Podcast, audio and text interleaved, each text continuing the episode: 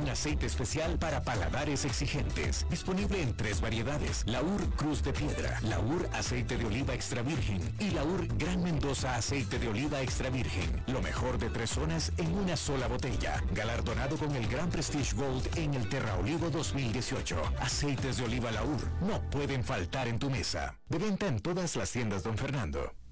CRC 89.1 Radio y Cadena Radial Costarricense no se hacen responsables por las opiniones emitidas en este programa.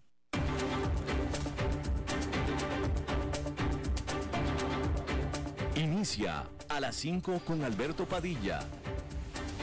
Un programa diseñado con el objetivo de llevarte diariamente un tema de actualidad, acompañado siempre de reconocidos editorialistas, de lunes a viernes a las 5 de la tarde por CRC 89.1 Radio, a las 5 con Alberto Padilla.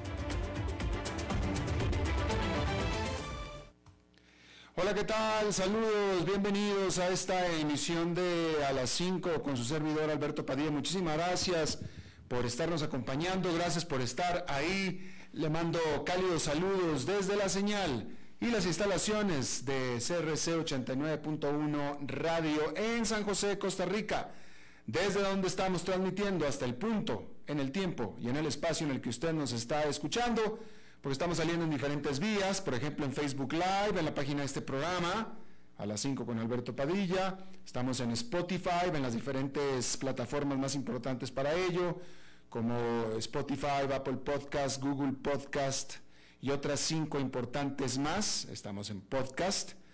Y estamos en nuestro canal de YouTube de a las 5 con Alberto Padilla. Y aquí en Costa Rica este programa que sale en vivo en este momento a las 5 de la tarde se repite todos los días a las 10 de la noche aquí en CRC 89.1 Radio. En esta ocasión, tratando de controlar los incontrolables al otro lado de los cristales, el señor David Guerrero y la producción general de este programa desde Bogotá, Colombia, a cargo del señor Mauricio Sandoval. Bueno, hay que empezar diciendo que allá en Nueva York fue una tremenda jornada y no por las razones que uno hubiera pensado, en vista de cómo ha sido el comportamiento del mercado, cuando menos en lo que va de este mes. Lo que le quiero decir es que allá en Nueva York tremenda ganancia en esta jornada de martes, con el índice industrial Dow Jones subiendo 1,4%, el Nasdaq Composite con un salto de más de 3 puntos porcentuales, exactamente 3,03%, y el Standard Poor's 500 un avance de 2,07%. Esta ganancia, más que nada, sobre todo ligada a las eh, cada vez más evidencias de que aparentemente podría ser, aunque no está todo definido, que la variante Omicron después de todo no va a ser tan fuerte, tan severa, tan letal,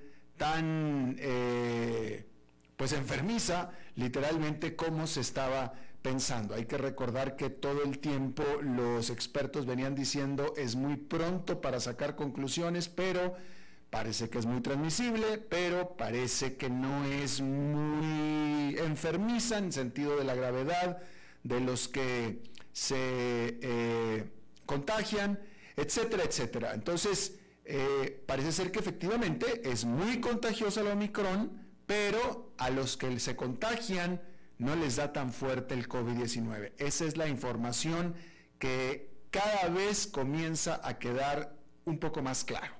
Hay que decirlo así. Y de ahí el salto del mercado en esta jornada, además de algunas otras buenas noticias seguramente, ¿no? Pero bueno, hay otras partes donde no hay noticias. Hay que decir que, eh, hay que empezar diciendo que, vamos a hablar del default en el que pareciera que pudiera entrar Evergrande. Decir que el default es para el capitalismo, prácticamente lo que el infierno es para el cristianismo. Disuade el comportamiento impulsivo y ayuda a separar el trigo de la paja, vamos a decirlo así, ¿no? Según esta analogía, este martes podría ser el día de fuego para el capitalismo chino porque Evergrande esta promotora inmobiliaria más endeudada del mundo, lleva meses de estar a punto de incumplir con sus bonos en dólares, pero sin llegar a colapsar del todo. Simplemente está ahí, al borde del precipicio, al borde del precipicio. Y bueno, hay que decir que la semana pasada advirtió otra vez que no podía garantizar que cumpliría con sus obligaciones financieras. Y este martes se reveló si finalmente cumplió o no con una fecha límite para el pago de los bonos extraterritoriales emitidos por una de sus unidades, que es la Scenery Journey. Para limitar el daño al sentimiento de los inversionistas, el Banco Central de China culpó de la difícil situación de Evergrande a la propia mala gestión de la empresa, que pudiera sonar como algo verdadero, si una empresa está en problemas, seguramente es por una mala gestión. Sin embargo, ¿cómo se explica que no es la única empresa desarrolladora de bienes raíces que está en problemas en China? Kaisa, otro gran desarrollador de propiedades, también está en peligro de no pagar las notas en dólares que vencen el martes, seis años después de que incumplió con otro bono offshore. De tal manera que si se supone que el incumplimiento disuade la imprudencia, así como el infierno disuade al pecado, pues tal vez el fuego y el azufre de China aún no estén lo suficientemente calientes. Decir que al final Evergrande no cumplió con el pago que se vencía este martes. Y hasta ahora no se sabe qué es lo que va a pasar. ¿Sí? Si ya no cumplió y si no paga, estaría ya en un punto del el default técnico Evergrande. Pero pues vamos a ver qué es lo que sucede en la jornada del miércoles para poder decidir qué es lo que va a suceder. literalmente, perdone la redundancia, ¿no? Pero lo que sabemos es que no pagó en la fecha límite que era este martes. Vamos a ver qué sucede al amanecer del el miércoles. Y bueno, Cambiando de tema, las SPACs ya venían mostrando banderas rojas. Y ahora la empresa Pantalla, que facilitó el regreso del expresidente Donald Trump a Wall Street, reveló el lunes que los reguladores federales están investigando el acuerdo.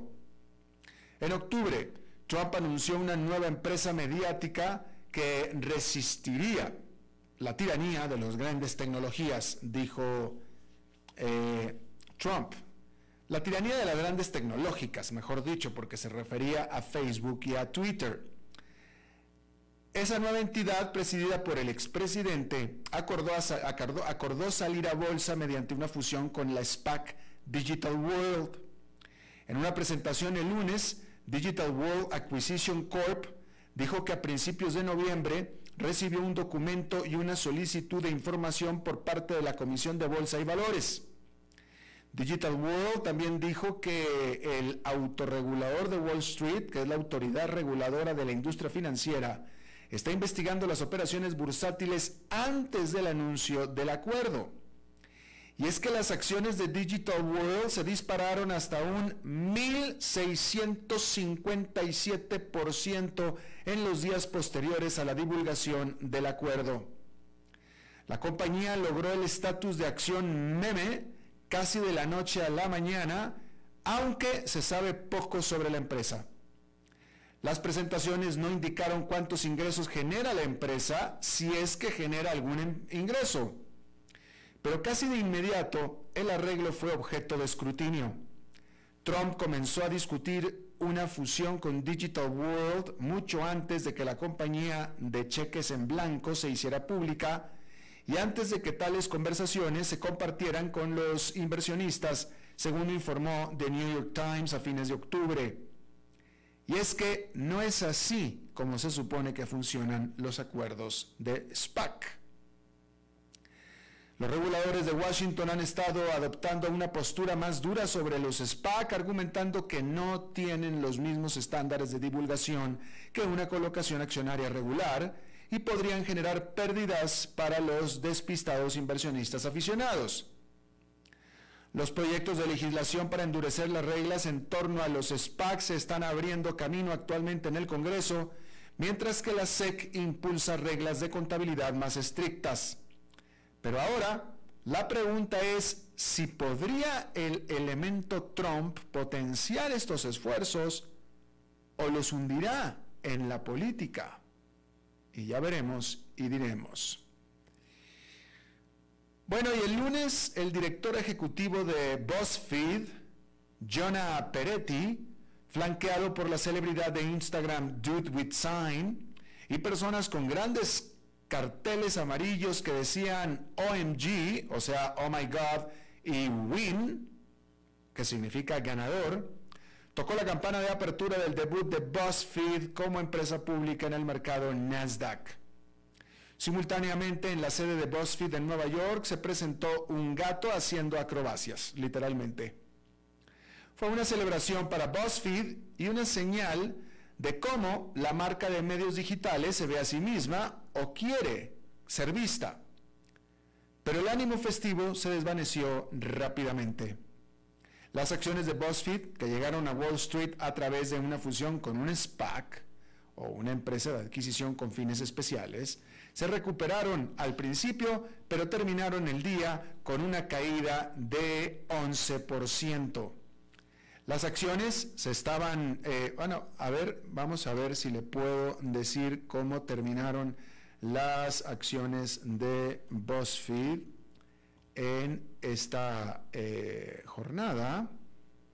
Vamos a ver, en esta jornada de martes, después de, lo que sucedió en la jornada del lunes, eh, cayó, cayó un 8% adicional, de hecho cayó un 8,29% adicional al 11% que cayó en la jornada del lunes, día de su debut.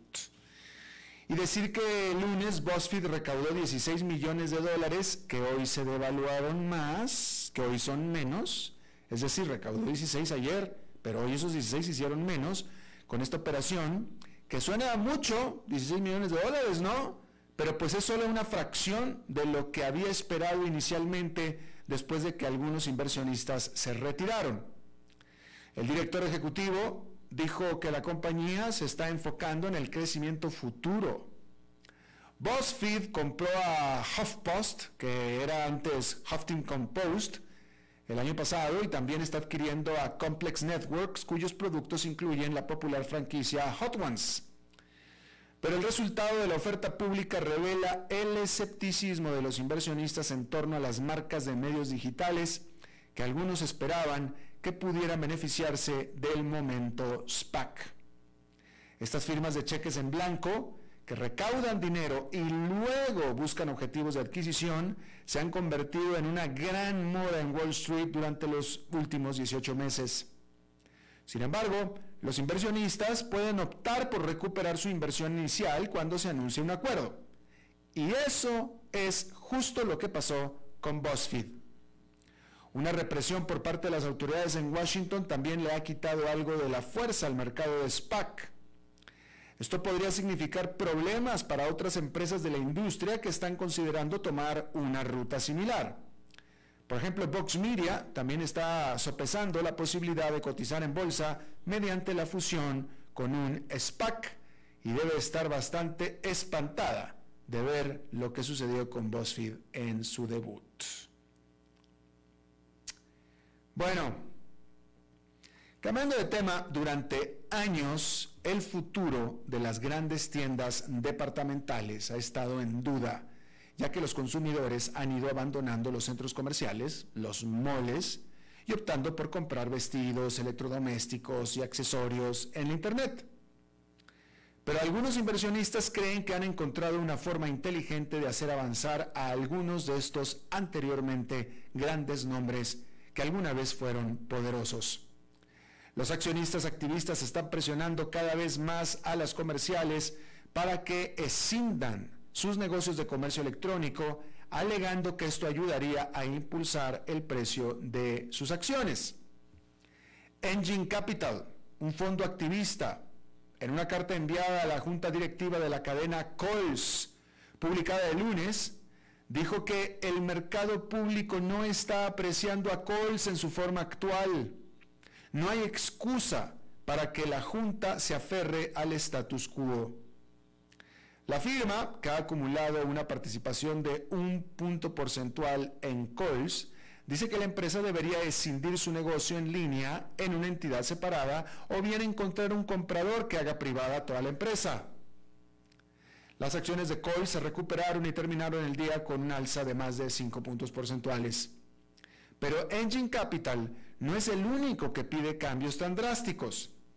El inversionista activista Jana Partners dijo en octubre que Macy's podría duplicar el precio de sus acciones si escindía su unidad de comercio electrónico, citando el ejemplo de Saks. Saks Fifth Avenue anunció en marzo que dividiría su negocio en línea como una firma independiente conocida simplemente como Saks.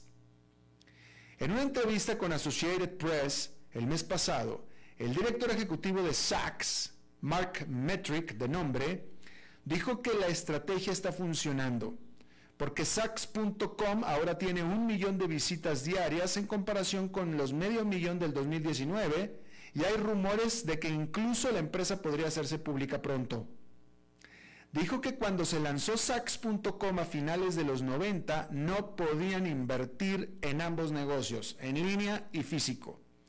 Pero desde que se separaron y con el crecimiento eh, consecuente o resultante del precio de sus acciones, ahora pueden invertir en ambos negocios separados. Algunos expertos coinciden en que no es difícil ver por qué es una opción tentadora. Engine Capital predice que el negocio de comercio electrónico de Coles se valoraría en 12.400 millones de dólares como empresa independiente eso es más alto que el valor de mercado total de Coles en este momento y podría crecer más rápido por sí solo.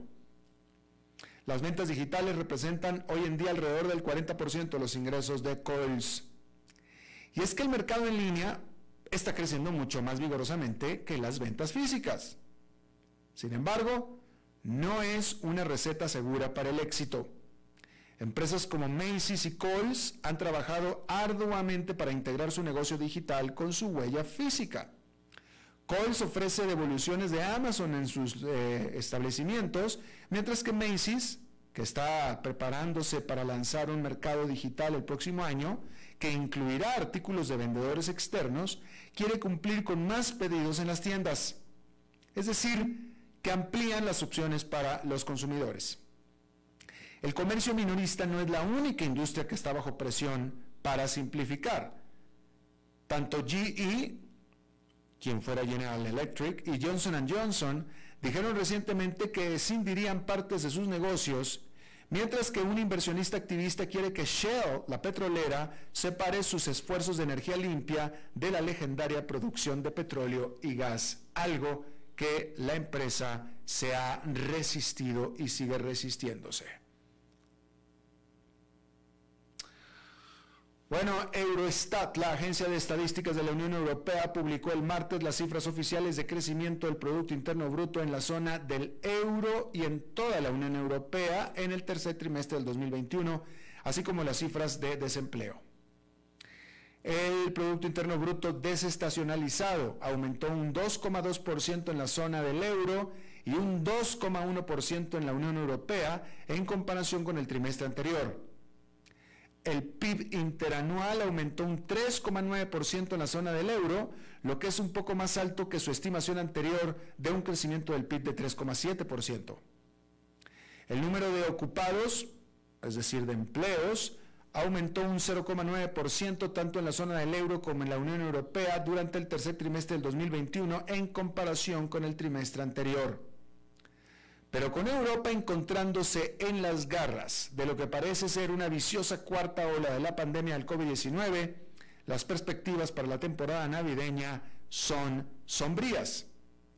Las restricciones para eventos públicos, restaurantes y tiendas son cada vez más estrictas. De hecho, algunos países europeos están pensando en seguir el ejemplo de Austria, que recientemente volvió a imponer un estricto confinamiento general mientras que el aumento de la inflación deprime aún más el consumo. Y bueno, Joe Biden y Vladimir Putin tuvieron una videocumbre este martes en medio de crecientes tensiones sobre Ucrania. En el 2014 Rusia se apoderó de Crimea, una península en el sur de Ucrania, y muchos rusos todavía ven a Ucrania como parte de Rusia y muchos ucranianos se ven como parte de Rusia. Casi 100.000 soldados rusos se concentran ahora cerca de, de su frontera. Y con esto ha aumentado los temores de que Rusia se esté preparando para invadir a Ucrania tan pronto como en enero. Y bueno, en un esfuerzo por disuadir eso, el presidente de Estados Unidos advirtió a Putin que no se vea envuelto, que no se involucre en lo que sería un conflicto prolongado amenazando con severas sanciones y advirtiendo sobre el reforzamiento de los despliegues de tropas de la OTAN cerca de las fronteras de Rusia.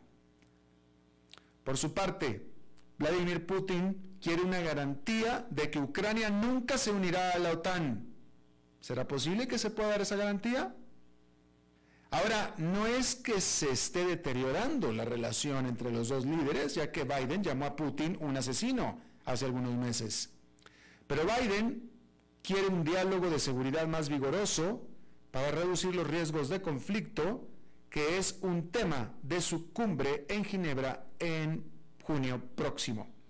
Y por supuesto que esta nueva crisis muestra cuánto eso es absolutamente necesario. Bien, ahí lo, tenga, ahí lo tiene usted. Ah, bueno, eh, ayer le estaba yo hablando, le informé aquí de la decisión de Estados Unidos de boicotear diplomáticamente los Juegos Olímpicos de Invierno de Beijing 2022. Eh, y es necesario recalcar el boicot diplomático porque esto significa únicamente, pues digamos que es un esfuerzo de relaciones públicas para subrayar los presuntos abusos de, abusos de eh, derechos humanos de China sobre algunas partes de su población y de su territorio, y de que no oficiales de Estados Unidos, no representación oficial de Estados Unidos, estará presente en los Juegos. Pero es nada más representación oficial. Los jugadores sí irán. Es un boicot diplomático, nada más.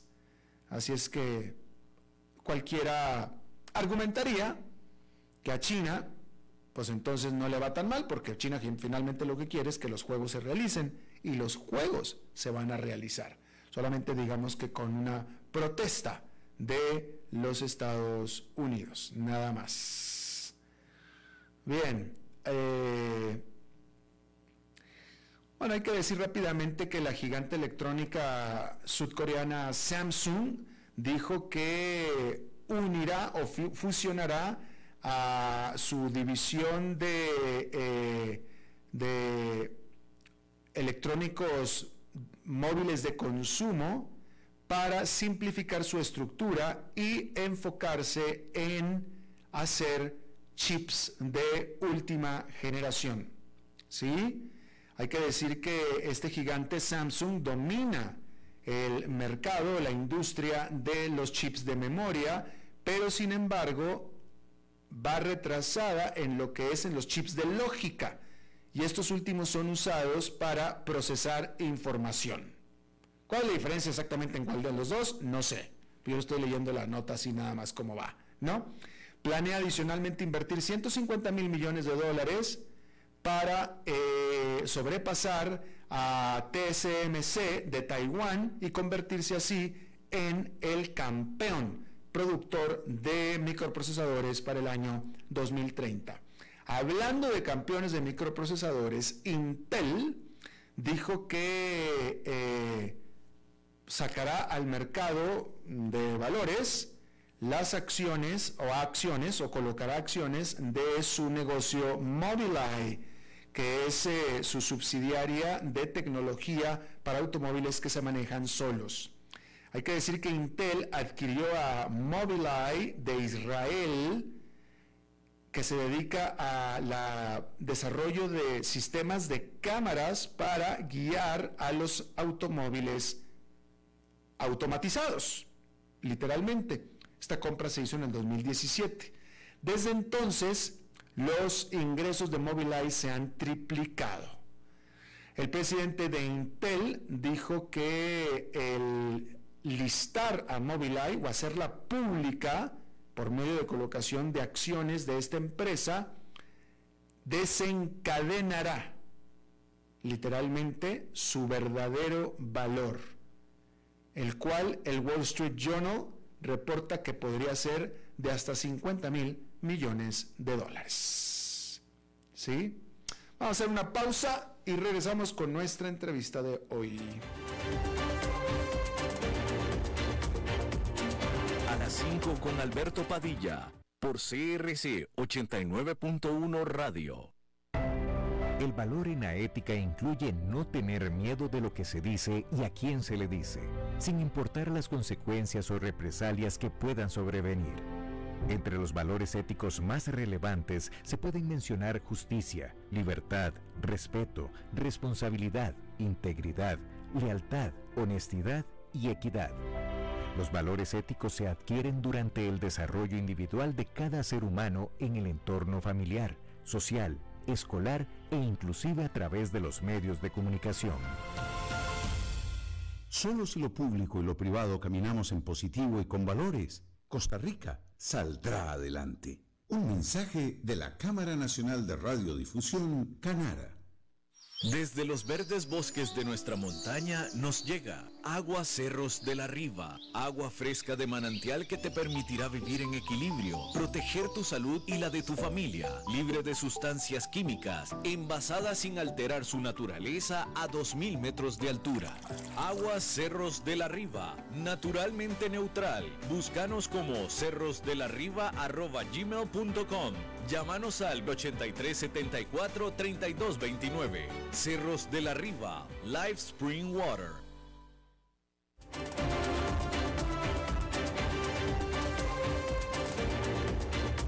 Seguimos escuchando a las 5 con Alberto Padilla. Muchísimas gracias por estar con nosotros. Fíjese, este día, hoy, hoy, hace exactamente seis años, en Caracas, Venezuela, se dio el hito dentro de la dictadura del chavismo de que la oposición le ganó democráticamente el control del Congreso al chavismo. Fue este día hace seis años, el 7 de diciembre, y yo estaba ahí para cubrir ese evento. Eh, y fue pues conmovedor, realmente fue conmovedor, fue conmovedor vivir el momento, vaya, para todo, para todo el que sigue el proceso de Venezuela fue conmovedor. Para alguien como yo que estaba ahí presente cubriéndolo, eh, ver la conferencia de prensa que hizo la oposición celebrando el triunfo reconocido de manera sorpresiva, hay que decirlo, por el régimen, fue poco menos que conmovedor y era estar presenciando en persona, valga la redundancia, la historia. ¿Sí? Bueno, ese Congreso de hace seis años fue opositor, fue el que después, por hacer su trabajo de oposición, fue básicamente hecho a un lado por una asamblea constituyente que después este, estableció Nicolás Maduro, ¿no? Pero el punto es que eso fue hace seis años, en ese momento también raro, extraordinario, de una eh, oposición venezolana pues unida en contra del régimen. Y digo extraordinaria porque antes de eso había sido muy difícil poder unificar a la oposición y hoy en día sigue siendo tan difícil o incluso más que entonces. Ese Congreso opositor que salió hace seis años fue presidido por Juan Guaidó, ¿sí? Y precisamente como él era el presidente de la Asamblea o del Congreso, Juan Guaidó eh, fue quien fue declarado después presidente legítimo cuando Nicolás Maduro eh, hizo a un lado este Congreso al hacer la Asamblea Constituyente, ¿vea? ¿Sí? Bueno, pues hoy en día, seis años después, Julio Borges, dirigente opositor, fundador de Primero Justicia, señaló que Juan Guaidó se ha convertido en parte del problema en Venezuela y abandonó su apoyo a Guaidó. De hecho pide desintegrar el gobierno interino en lo que es una clara señal de que de nuevo la oposición de Venezuela está tan dividida como siempre o incluso más y esto no puede ser más que en favor del régimen, esa es mi opinión. No sé si sea la opinión de nuestro invitado, Piero Trepichone. Él es politólogo, subdirector del Centro Gunilla en Venezuela, profesor universitario, consultor de opinión pública, articulista de Efecto Cocuyo. Y Piero, me da muchísimo gusto que estés con nosotros. Gran saludo, Alberto, para ti y toda tu audiencia. Eh, fíjate, estaba yo hablando con el público acerca de la gran casualidad y ironía que fue hoy, hace seis años exactamente, cuando la oposición había aparentemente arrebatado, arrebatado el control del de, Congreso al gobierno de Nicolás Maduro. Sí, ciertamente fue, fue un evento electoral trascendente y fue el resultado, Alberto, justamente de haber podido establecer un mecanismo para conciliar esas diferencias que siempre han caracterizado al mundo, al variopinto mundo opositor venezolano. Eh, a finales de 2008-2009 se crea la Mesa de la Unidad Democrática que vino a sustituir la, la, Coordinadora Democrática, que era un desastre en materia de vocerías y de comunicación política la Mesa de la Unidad Democrática logró unificar vocería, logró, digamos, como establecer unos criterios estratégicos muy coherentes eh, en materia de, de acción política. Y bueno, ese trabajo articulado, organizado, desembocó en esa victoria que tú mencionas en diciembre de 2015, una victoria donde eh, eh, precisamente la oposición con esa tarjeta, con esa franquicia llamada la Mesa de la Unidad Democrática, logró sacar la más alta votación de la historia política de Venezuela en una tarjeta, porque concentró justamente ese descontento popular en una línea política eh, y, articuló el descontento social dando, digamos, un vector de fuerza transformador, Alberto, que lamentablemente con el paso del tiempo eh, fue desaprovechado justamente porque comenzaron a aflorar esas diferencias, esas divisiones, los egos, las ambiciones particulares y fueron de alguna manera desmembrando y desconectando eh, eh, emocionalmente con la, con la mayoría de la opinión pública venezolana. fíjate, suena, suena increíble y por supuesto que da pena y da lástima porque esta oposición tiene una, pues vaya, son opositores de el, opositor, tiene un opositor común, no, todos deberían de tener el mismo objetivo y sin embargo están divididos. Sí, y no, no se explica, Alberto, porque efectivamente, eh, eh, digamos, hoy en día en Venezuela, eh, y, y, este, este dato te lo comparto con tu audiencia, Venezuela se ha venido despolarizando en estos dos últimos años a raíz de la, de la crisis económica multidimensional que padece, pero también a raíz de la pandemia y otros factores, ya el país se ha, se ha venido alejando de los polos ideológicos, eh, tanto de la oposición como del chavismo gobernante, y se ha creado, digamos, un gran centro político alejado emocionalmente del liderazgo político del, país, independientemente del signo ideológico. Alberto, un fenómeno realmente extraordinario porque la gente eh, no se siente interpretada justamente porque entiende que, que el liderazgo político está más centrado en sus asuntos personales, en sus intereses partidistas, en sus intereses muy cerrados, eh, eh, y en temáticas que no tienen nada que ver, digamos, con las grandes temáticas que están afectando a la población venezolana. Este, este cortocircuito eh, ha creado un fenómeno interesante de despolarización que ojalá, ojalá, digamos, nuestro liderazgo pueda captar en su justa dimensión y en consecuencia pueda eh, eh, actuar de una manera diferente a como ha venido actuando, eh, absolutamente fragmentada. Pues sí, ah, pero en vista de la experiencia y la historia parece que estamos pidiendo demasiado. ¿Cuál es este conflicto entre Julio Borges y Juan Guaidó?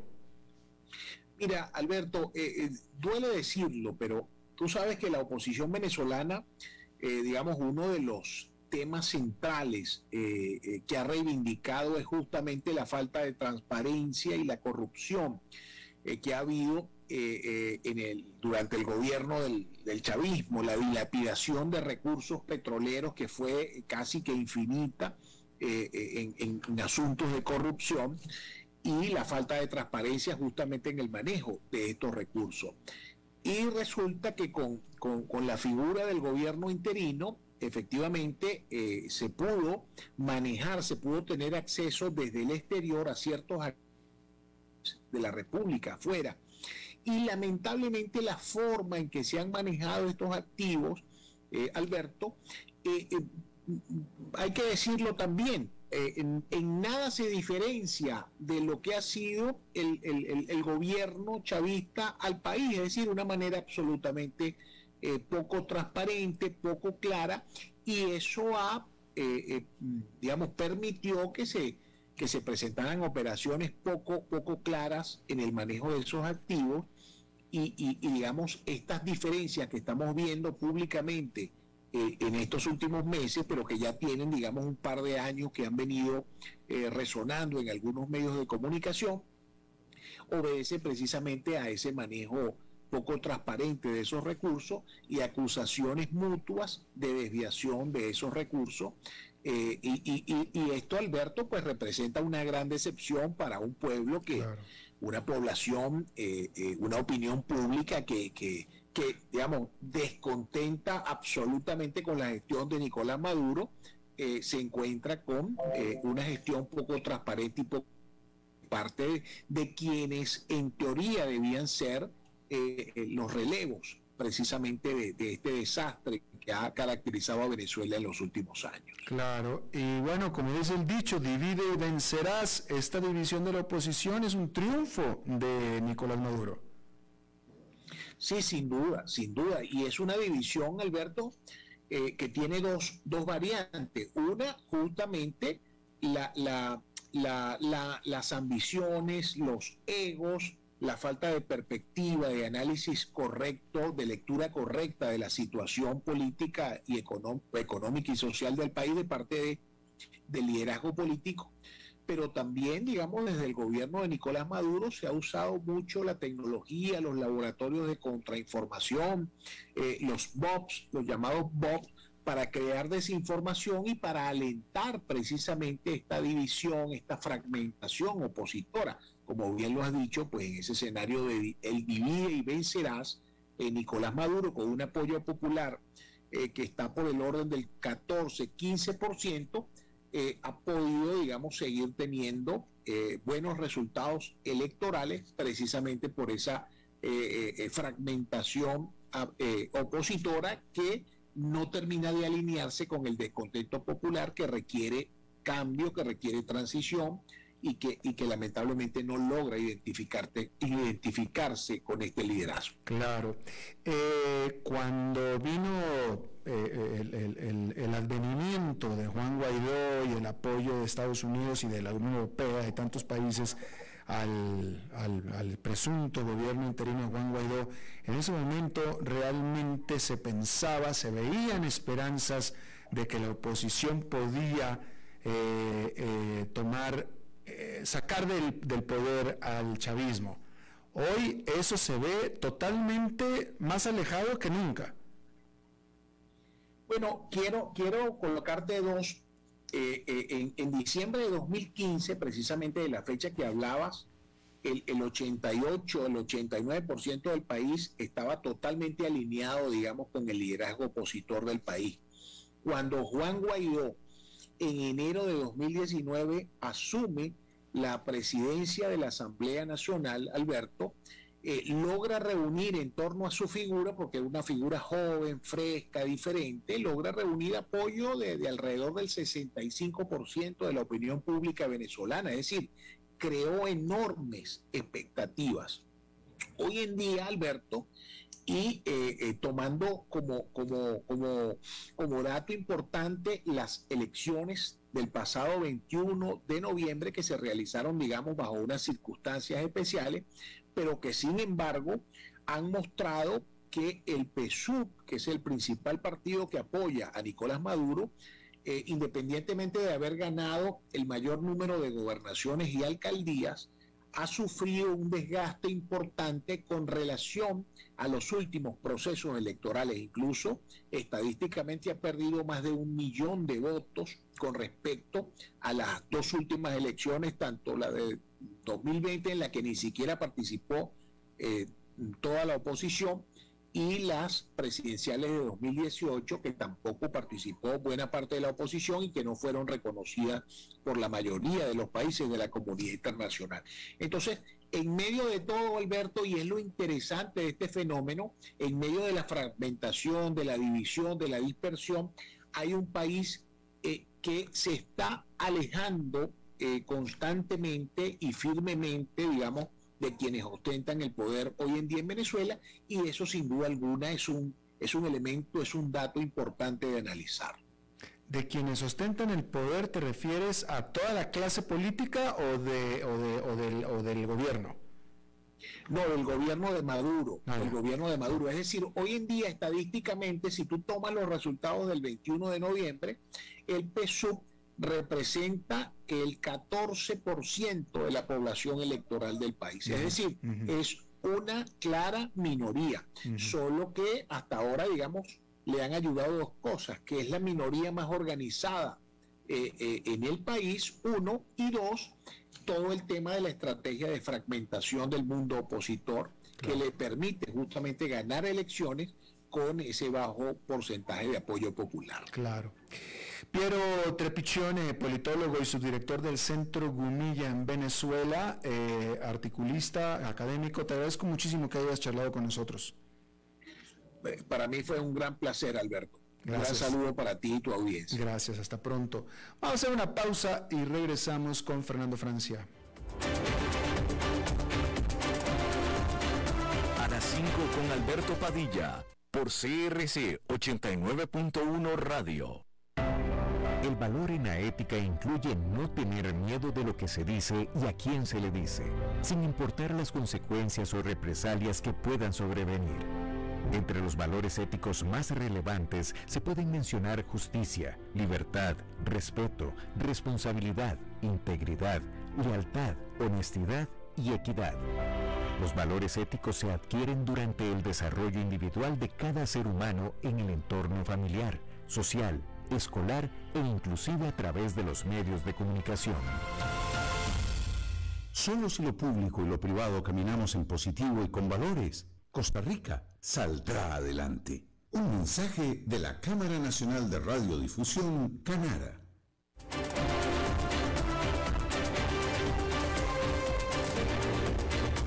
Seguimos escuchando a las 5 con Alberto Padilla. Bueno, como todos los martes, tenemos la participación en el programa de Fernando Francia. Fernando.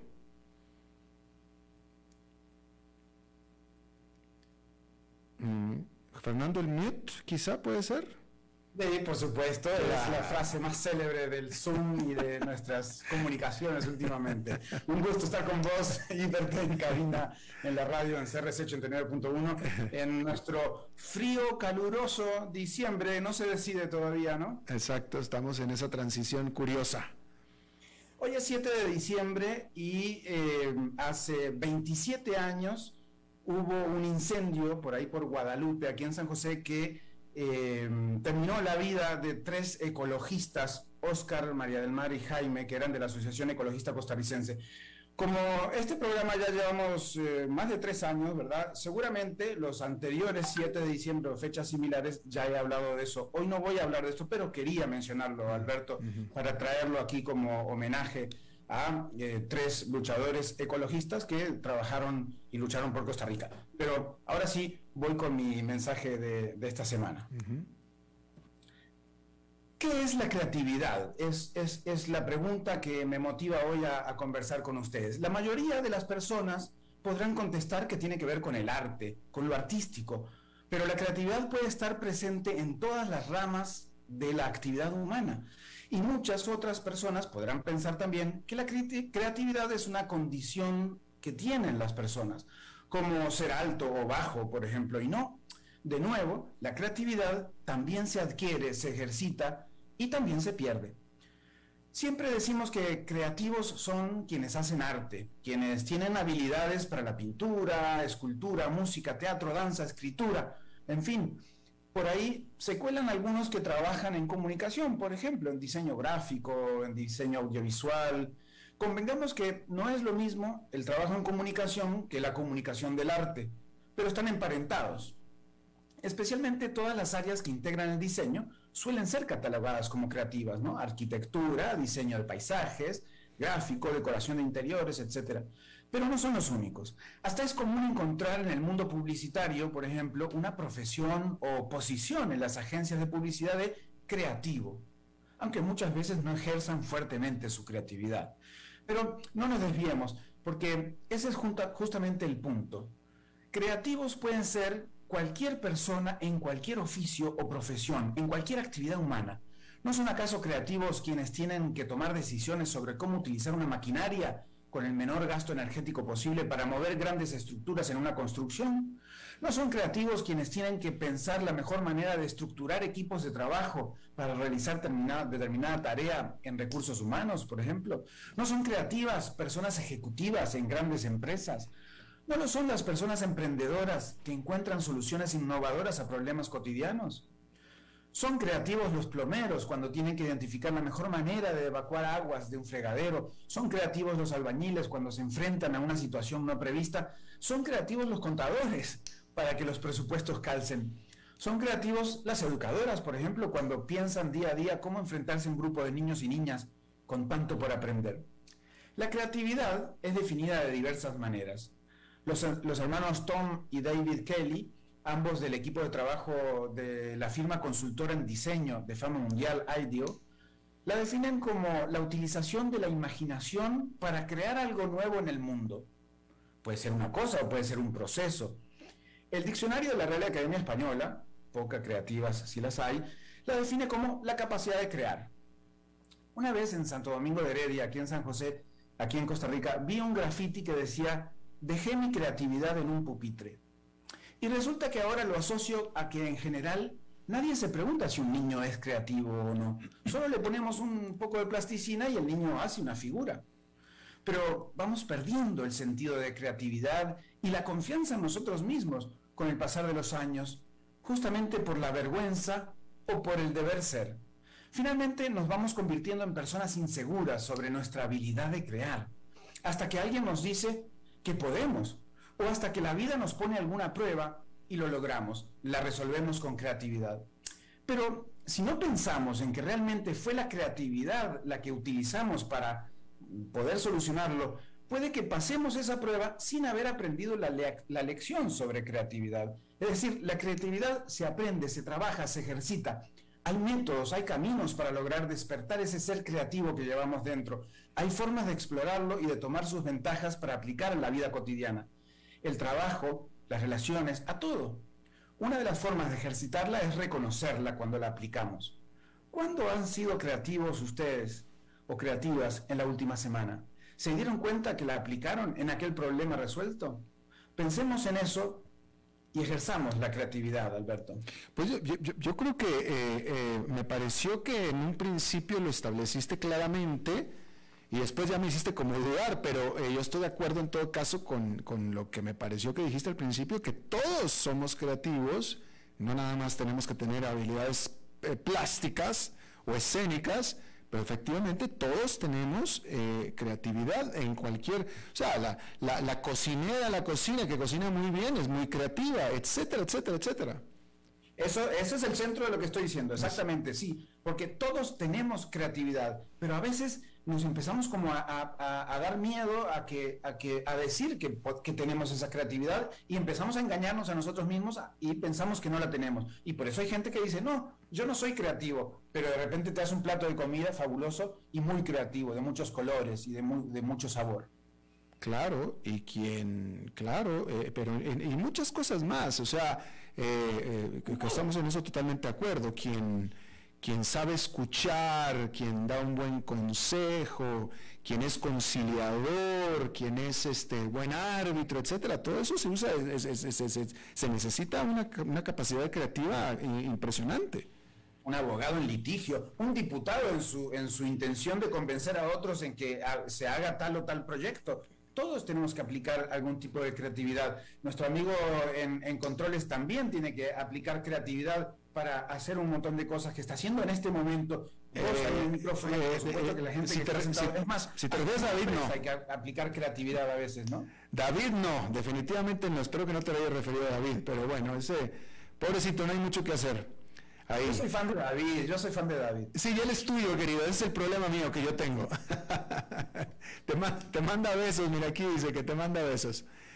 Oye, este, no, no, pero sí estamos totalmente de acuerdo. Y, también como, eh, eh, es cierto, porque tú, como bien decías, eh, la creatividad se típicamente se le define, se le encasilla a alguien que tiene alguna habilidad plástica o escénica, etcétera y muchas veces esas personas que efectivamente pueden ser muy creadoras y muy creativas en, esa, en esas artes, pueden ser tremendamente eh, idiotas, yo creo que esa es la palabra correcta, eh, en, en, sus relaciones sociales, en sus relaciones de cualquier otro tipo. O sea, eh, todos tenemos fortalezas. entonces eh, perdemos la noción de la creatividad porque la, encasillamos en algo. O solo soy creativo cuando tengo un pincel en la mano y después no sé qué hacer frente a la sociedad, frente a las personas o, en otra actividad. Y, ahí es donde, eh, que es otro, otro tema interesantísimo de la creatividad. ¿Cómo podemos tratar de aplicar creatividad a todo lo que hacemos? Bueno, Keylor Navas es muy creativo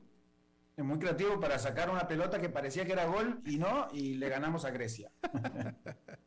Por ejemplo. Bueno, pues ahí está. Este, Fernando Francia, muchísimas gracias. Bueno, un gusto, un abrazo grande Alberto y a toda la audiencia. Próximo martes, gracias. Bueno, y eso es todo lo que tenemos por esta emisión de A las 5 con su servidor Alberto Padilla. Muchísimas gracias por habernos acompañado. Espero que termine su día en buena nota, en buen tono y nosotros nos reencontramos en 23, en 23 horas. Que la pase muy bien.